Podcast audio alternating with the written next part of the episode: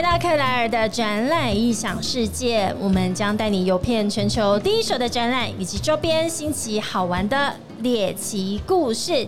在二零二二 Medical Taiwan 第三天，现在是中午时间。我告诉你，参展中午时间就会开始闻到一些食物的味道。便当的味道。便当我刚刚一路走过来，便当啊、炸鸡啊、薯条啊，各种味道四溢哦。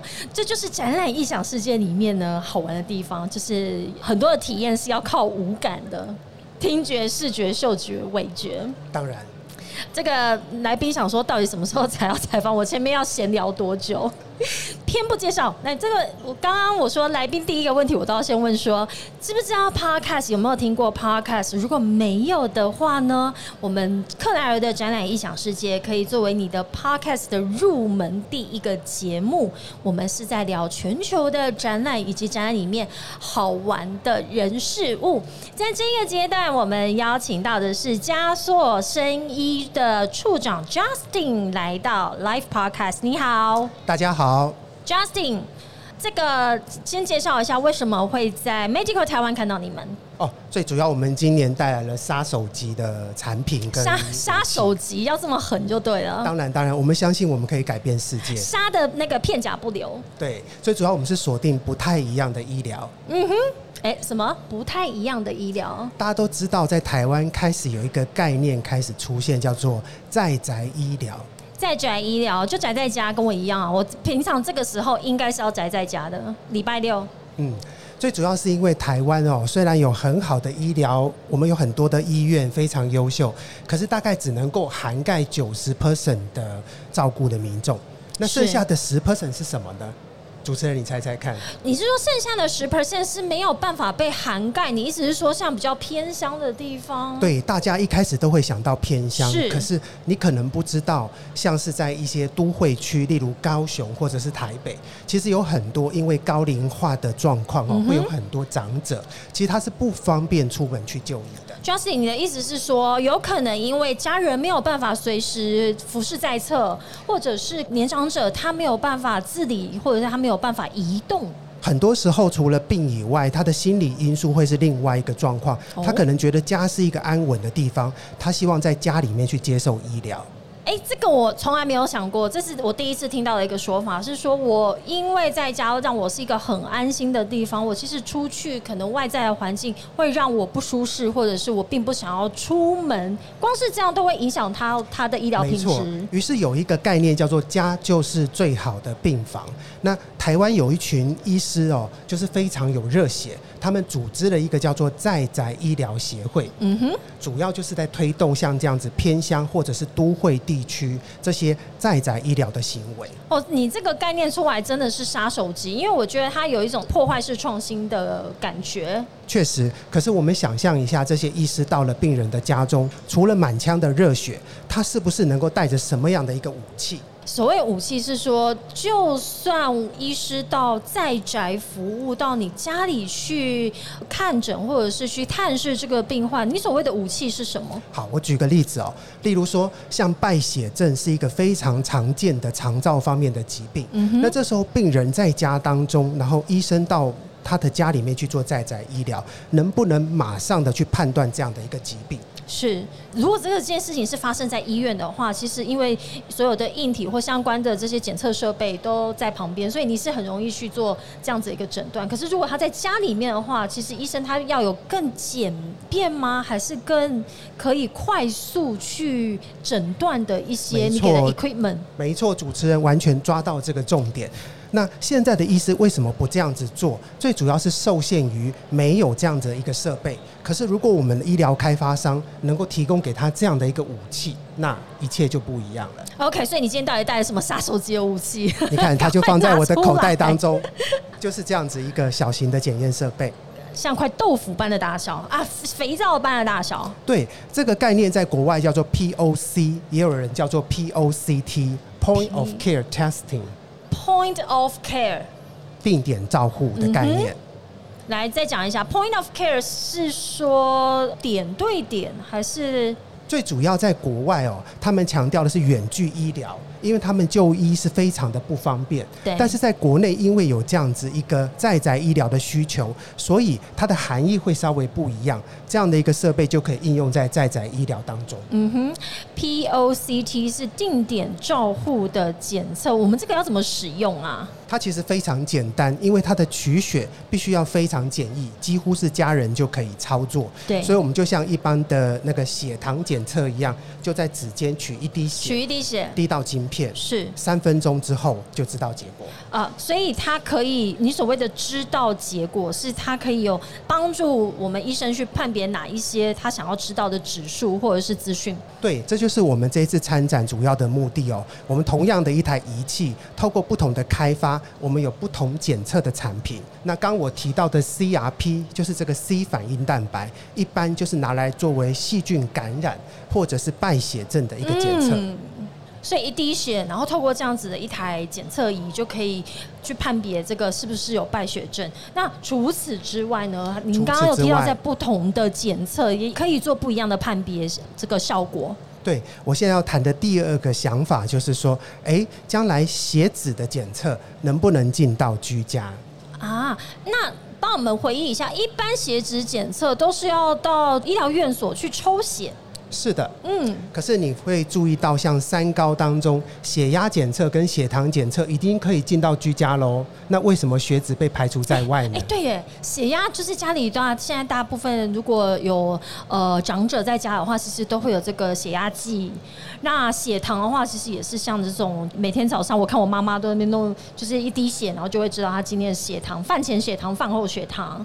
这是非常重要的，因为这个呃我们不要说患者，就是一般民众在家收集这些数据，当他累积了足够多的，我们讲趋势，他就可以跟医师去讨论他的用药要不要调整。是，那鞋子这件事情一直还没有进到居家。最主要还是技术上的突破。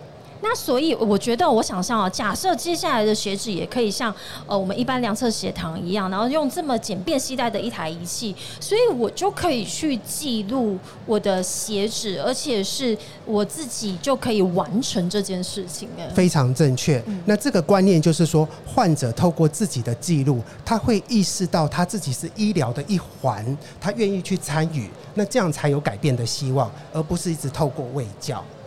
不是一直透过胃教，哎，这个我想要聊聊这一点，这很有趣。意思是说，我说破嘴了，跟你说你的鞋子现在这样，你要怎么去控制它？不如让他亲眼看见，说我今天的鞋子是多少。没错，没错。所以透过自己去监护，哎，他就会紧张啦。我是不是生活上要做一些调整？嗯我是不是要少吃一点炸鸡？这才是真正的有效。不要这样，我们的工作人员正在吃炸鸡。好，所以这样的一台的仪器，它其实你看它小小的，而且你刚刚就是从口袋里面拿出来的、对对。所以想象我是一位医师，是那我是不是可以做在宅机在宅的医疗？嗯，或者是说我可以在家自己做？嗯，所以在宅医疗其实不是一个口号，或者是说，哎，只要医生走进去我们的社区或者是居家，他就可以进行。其实你要给他足够的武器，没错，这就是我们在强调的观念。所以这真的是有家硕生医跟这个我讲的是医疗照护人员，以及也要去看到现在社会上或者是社区里面这些长者，或者是不愿意走出家里，他想因为在居家这个环境，其实让他非常的舒适安心。你们去看到这一块的缺口，确实，那除了这个之外，我还想谈谈另外一件事，COVID nineteen。对 COVID nineteen，我觉得这两年真的是大大的反转我们的生活。嘉硕生医在这两年跟 COVID nineteen，你们做了哪些事情？好，其实我们讲到哦，我们都害怕自己会感染。那我们的第一层防护就是口罩跟勤洗手。那第二层防护是什么？其实就是我们身体里面打了疫苗之后产生的抗体。嗯，大家应该现在今年都不是今年啊，这一年来都搓了两三针了。所以，我们到底产生了多少抗体？我也好好奇哦。嗯，你知道要做这样的一个检测，其实是非常难的。你必须要抽一管血，然后送到像医疗院所那样的机构，用一台大型的机器，至少要花一点五个小时的时间才能够拿到结果。而且，我相信您刚刚提到这个所谓的大型的机器，它应该也要价不菲。要价不菲，而且通常你等到报告可能要隔天哦。大概没有办法马上知道也。没有办法及时知道，而且它也需要有专业的人员先帮你做抽血的动作，然后要有这个被认证过的这个仪器，然后还需要时间的等待。确实是。那主持人，我想分享一个小故事，是，发生在今年的六月十二号。嗯哼，六月十二号对所有的家长来说，应该都是特别有记忆的一天，哎、为什么我没有？因为六月十三号，所有的小朋友要回到国小去正常上课，家长在家里欢呼，非常开心，欢声雷动。对，但是又忧喜参半。为什么呢？因为家里面的小恶魔终于要去上课了，可是面对 COVID-19 的疫情，他的体内到底有没有足够的防护？就一则以喜，一则以忧，想说终于要出去，我终于有一个安静我自己的人生。可是又担心小朋友，他无论是到回到学校，或者是暴露在外面的时候，他的抗体量到底够不够？尤其我们最近也是一直在讨论小朋友的疫苗的这个问题。对，那我自己有两个女儿，于是我在十二号的晚上送他们一个礼物。Oh my god！这个爸爸送的礼物，我觉得都会特别的不一样。你说，你说，我叫他们过来，然后我在他们的手指间取了一滴血。这个这个礼物是女儿真的有想要吗？哎，这就是有趣的地方。其实大女儿跟我讲，完全不痛哎、哎她说：“爸爸，我终于知道你平常在公司忙什么了。哦，原来爸爸的晚上那个这么加班回来的时候，原来就是要让小朋友在取这一滴血的时候，让他没有感觉。”那小女儿却哭了，你知道为什么吗？为什么不是因为痛，而是因为她的抗体浓度输给姐姐了。？OK，所以他知道说，原来我们真的是马上及时就出来，代表说姐姐一测完之后，妹妹也一测就知道我们两个的抗体量是怎么样子。对，姐姐她的数值是八百多，妹妹七百多，就因为这一百多的差距，妹妹就哭了。哎、这边也是那个科普一下，所以一般像我们成人的抗体打了两剂或三剂，我们的抗体量应该是多少啊？一般来讲哦，每个人的状况不一样，也跟你打进去的抗体不一样。是，可是学界大概都认为要超过两百、三百那样的数值，才能够形成足够的保护力。才有足够的保护力。所以妹妹因为少了姐姐一百，但是其实七百也是有足够的一个保护能力了。，对，或者换一个例子来说，拿我来比，我是 A Z 啊，A Z 啊，莫德纳，我到今天已经 decay 成一百多喽。哦，所以也下降了。这个抗体量也因为你之前打了已经有一段的时间，这个抗体也已经下降，所以现在也在讨论说是不是要打第四季的这个。没错，没错所以这会开启一个新的医疗。这个新的医疗是什么？如果我们决定要跟这个病毒啊、跟这个疫情啊长期抗战，那我们一定要有足够的武器。天哪！那个不是我，我有一个立即的问题，我也是 A Z A Z Moderna，然后我下个月要去日本，那我现在很想知道我的抗体量是不是要再补打第四剂？欢迎来到我们嘉硕生意的摊位，我亲自帮你测。真的，我完全理解这个需求在哪里。不然我本来想说，我干嘛要知道我的抗体量有多少？可是我们现在面临很多的，无论是国境解封，或者是你要去从事更多原本在疫情期间没有被允许所做的事情的时候，其实我也会担心，我现在要到另外一个国家，我之前就算 even 打了三剂，那博士刚刚提到，其实这个抗体也会随着你打完之后的这个时间一直 decay，就是它会一直减少你的抗体的保护能力。这真的有打中我。确实是，所以我们相信我们带来的是不一样的医疗。那刚刚我们讲了小孩，其实还有老人家呢。嗯，老人家我们最担心的，其实就是在长照或护理之家的这些住民。是那对他们来讲，很担心的就是染疫之后去形成重症。染疫之后形成重症，其实啊，大家都知道，染疫形成重症，除了外观上的一些症状之外，血液里面的 marker 也是非常重要的。所以也是可以去做一个及时的监控。确实，那不是别人，就是我们刚刚谈到的 CRP，就是这个 C 反应蛋白。OK，所以嘉硕生医所带来的这一项技术，也是可以，无论是小孩或者是老人，其实他们在面对 COVID-19 的时候，它是有不一样的这个风险跟病程，都可以再去做这样子的一个预防性的或及时的监控。没错，听起来好像这样的一个技术非常万能，但是其实它就是要回归到我们这一个嘉硕生医新创最主要的核心技术。来讲一下核心技术很重要，你们的核心跟你们的差异化在哪里？好啊，我大概来提一下哈，加硕生医这个名词哦，大家可能听起来觉得很陌生。我们其实是二零一八年的年底才 spin off，也就是说我们才三年多的历史。是，可是如果提到我们的母公司台湾加硕，大家可能就有印象喽。台湾加硕是一个呃频率元件的电子制造商，嗯哼，也就是说我们主要的产品是在通讯啊，还有车用。